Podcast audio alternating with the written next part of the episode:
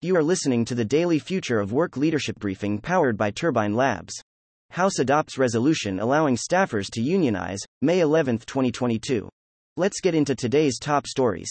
In a 51 to 50 party line vote, the Senate confirmed economist Lisa Cook to serve on the Federal Reserve's Board of Governors, a confirmation that made her the first black woman to sit on the panel in its 108 year history.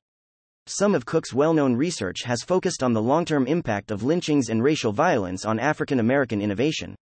Analysis of publicly traded U.S. companies found that just 12.5% of board directors were from underrepresented ethnic and racial groups, and only 34% of board members felt racial diversity was very important on their boards. Following a year of soaring goods and gas prices, inflation slowed slightly in April as gas prices and supply chain bottlenecks eased. The Labor Department reported an 8.3% annual increase in April from the same month a year ago. Some Fed officials recently acknowledged they were too slow to respond to rapid inflation last year, forcing more economic constraints. President Joe Biden voiced his support for taming inflation, saying it is his top domestic priority. More Americans are struggling to pay usual household expenses, with 60% of people reporting having a difficult time due to inflation. The House of Representatives approved a resolution that allows staffers in the lower chamber to unionize in addition to announcing an increase to their minimum salary. The decision comes after the Congressional Workers Union distributed a survey that found 91% of the 516 staff surveyed want more protections to give them a voice at work. The resolution enables over 9,000 staffers on Capitol Hill access to the same basic legal protections other workers have. It remains unlikely that the Senate will pass a similar measure.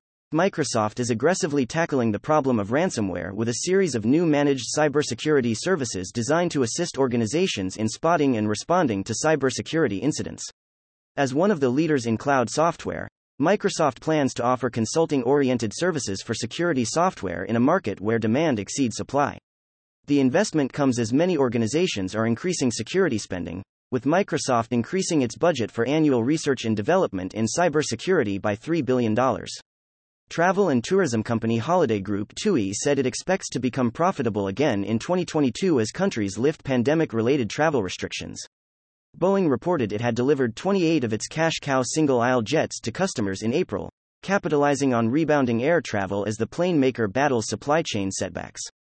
Despite people eager to return to the sky, packed planes and expensive tickets drove down customer satisfaction with airlines for the first time in a decade. With air travel picking up, the SAS chief predicts inevitable hiccups this summer as they expect the largest airport passenger crowds since the pandemic began. Content facts Turbine Labs has tracked 21,944 media articles and blogs and 23,212 social media posts over the last 24 hours. Questions or feedback? Don't hesitate to reach out to us directly. Hi, I'm Annalisa, and I curated today's new work leadership briefing powered by Turbine Labs. At Turbine Labs, our AI software reads and identifies significant media at 54,000 times the speed of a human reader so that you can take advantage of the most relevant and impactful information without media fatigue or misinformation. If you enjoyed this daily briefing, I invite you to like, subscribe, and share on social media. To obtain this briefing every day in your email inbox, subscribe by visiting turbinelabs.com and clicking subscribe on our free briefings tab. Thank you for listening.